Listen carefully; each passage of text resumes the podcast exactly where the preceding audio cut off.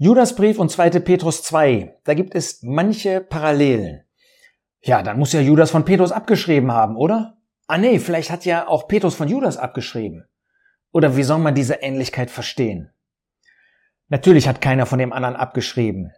Beide Briefe und beide Abschnitte sind von Gott inspiriert worden. Und wenn man sich das genauer anschaut, wird man feststellen, dass das auch zusammenpasst. Vielleicht zur Einleitung. Petrus zeigt uns mehr den Verfall, der sehr schnell eingetreten ist.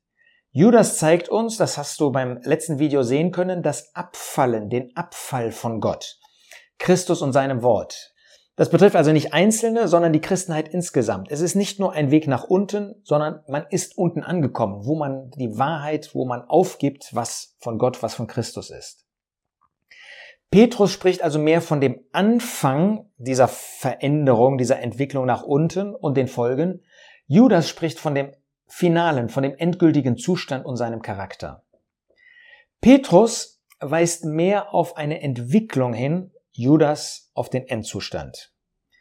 Petrus ist dabei in seinen Beispielen eher oft chronologisch.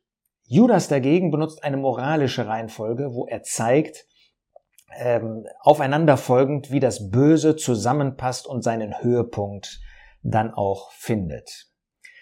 Jetzt habe ich eine Liste gemacht mit ähm, Stellen, wo Judas, der Judasbrief und der zweite Petrusbrief ähm, scheinbar dasselbe aussagen. Diese Liste habe ich natürlich nicht erfunden, sondern es gibt einige äh, Bibelausleger, die das zusammengestellt haben. Ähm, und ich profitiere von vertrauenswürdigen Bibelauslegern, die uns das vorstellen. Deshalb habe ich auch hier zwei Bibeln liegen. Ähm, diese Liste kannst du dir mal persönlich auch anschauen.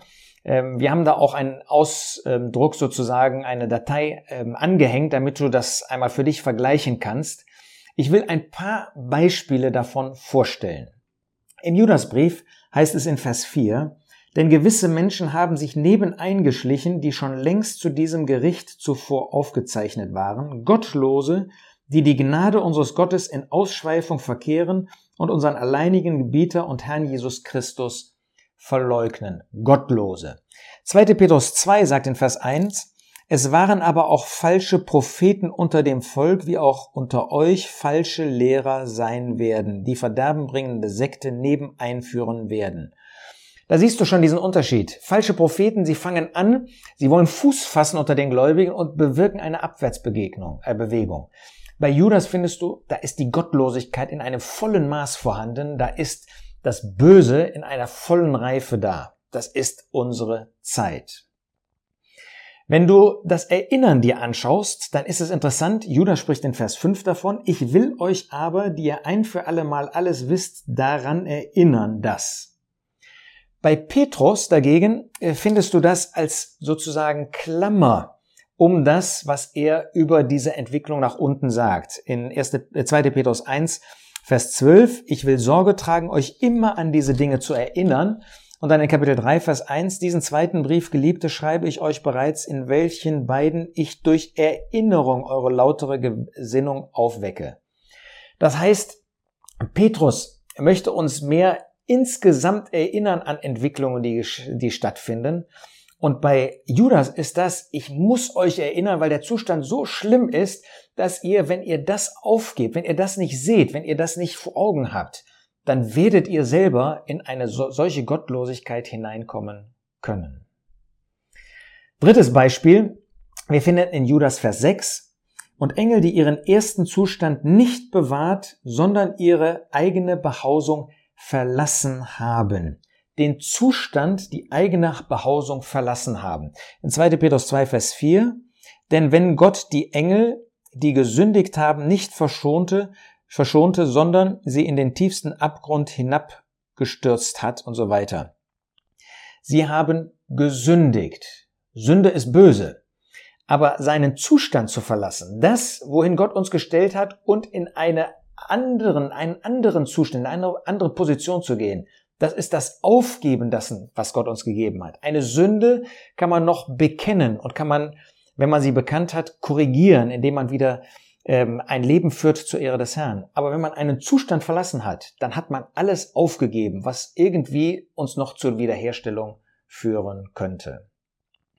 In Vers 7 des Judasbriefes, wie Sodom und Gomorra die umliegenden Städte, die sie die sich ebenso wie jene der Hurerei ergaben und anderem Fleisch nachgingen, als ein Beispiel vorliegen, in dem sie die Strafe des ewigen Feuers erleiden. Und in dem äh, zweiten Petrusbrief finden wir in Kapitel 2, Verse 6 bis 9, wenn er die Städte Sodom und Gomorras einäscherte und Zerstörung verurteilt und so weiter. Da siehst du Zerstörung. Zerstörung, Gott hat durch zeitliches Gericht gehandelt. Er hat zerstört. Aber bei Judas ist es, dass er direkt das ewige Feuer vorstellt. Die Hölle. Das ist das ewige Gericht, das Gott bringen wird. Das eine ist, dass er durch Zucht, durch äußere Maßnahmen ähm, in richtender Weise eingreift. Das andere ist schon das ewige Feuer.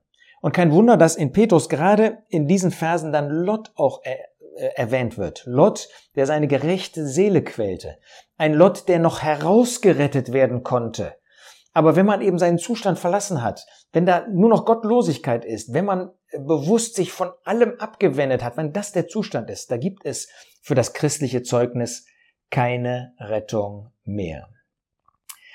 Nehmen wir noch ähm, zwei weitere oder drei weitere Beispiele. In Vers 11 des Judasbriefes heißt es, denn sie sind den Weg Kains gegangen und haben sich für Lohn dem Irrtum Biliams hingegeben und in dem Widerspruch Koras sind sie umgekommen.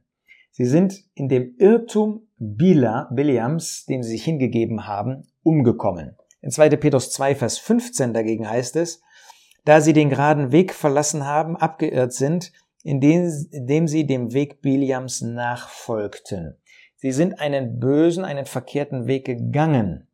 Aber hier sind sie nicht nur den Weg gegangen, sondern sie haben sich dem Irrtum, dem Biliam äh, sich hingegeben hat, dass er meinte, Geld dafür bekommen zu können und zugleich sein Irrtum, dass er meinte, noch den Tod eines Gerechten sterben zu können. Das ist, dass man sich dem Irrtum hingibt, das wird schon irgendwie gut gehen, aber in Wirklichkeit geht man ewig verloren. Das ist nicht nur einen Weg folgen, sondern das ist ein Irrtum, der zum ewigen Gericht führt. Genau das passiert mit der Christenheit, die sich von Gott losgesagt hat. Sie wird dem ewigen Gericht entgegengehen. Vers 13 finden wir dann hier in Judas Brief wilde Meereswogen, die ihre eigenen Schändlichkeiten aus äh, schäumten. Irrsterne, denen das Dunkel der Finsternis in Ewigkeit aufbewahrt ist. Das Dunkel der Finsternis in Ewigkeit aufbewahrt. Und in Vers 17 von 2. Petrus 2, diese sind Quellen ohne Wasser und Nebel vom Sturmwind getrieben, denen das Dunkel der Finsternis aufbewahrt ist in Ewigkeit. Mal ein schöner Vers, der zeigt, dass natürlich, wenn ich einen bösen Weg gehe, wie das Petrus zeigt, das am Ende auch zu dem ewigen Gericht führt, dass ich auch in das Dunkel der Finsternis, das in Ewigkeit aufbewahrt wird, hineinkomme. Also wenn auch die Beschreibungen unterschiedlich sind, wenn auch Petrus den Weg beschreibt und, äh, und Judas das endgültige Ergebnis, letztendlich, wenn ich einen bösen Weg gehe, selbst wenn er noch nicht bis zum Ende fortgeschritten ist, führt das auch zu dem ewigen Gericht. Und dann mal als letztes Beispiel in Vers 17 von Judas Brief, da finden wir, dass von den Worten der Apostel gesprochen wird. Ihr aber Geliebte erinnert euch an die von den Aposteln unseres Herrn Jesus Christus zuvor gesprochenen Worte. In 2. Petrus 3, Vers 1 erinnert er sie, damit ihr euch erinnert an die von den heiligen Propheten zuvor gesprochenen Worte und an das Gebot des Herrn und Heilandes durch eure Apostel. Da wird der Herr Jesus nochmal ganz besonders und die Worte der Propheten genannt.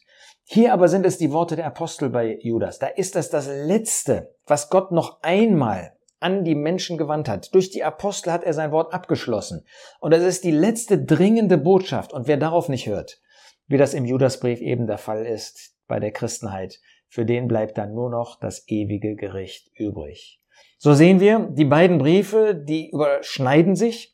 Da gibt es gewisse Berührungspunkte, aber das ist nicht dasselbe. Wenn Gott in ähnlicher Weise ähm, von Dingen spricht, dann hat er immer einen unterschiedlichen Blickwinkel, eine unterschiedliche Zielrichtung. Bei Judas ist das der totale Abfall, das Abfallen von Gott, von Christus, von dem Wort Gottes. Das ist unsere Zeit.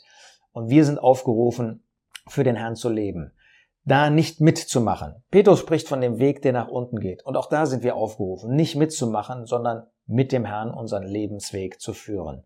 Wunderbar. Zwei Briefe, die wir beide nötig haben, die beide zu unseren Herzen reden und die wir beide verwirklichen wollen.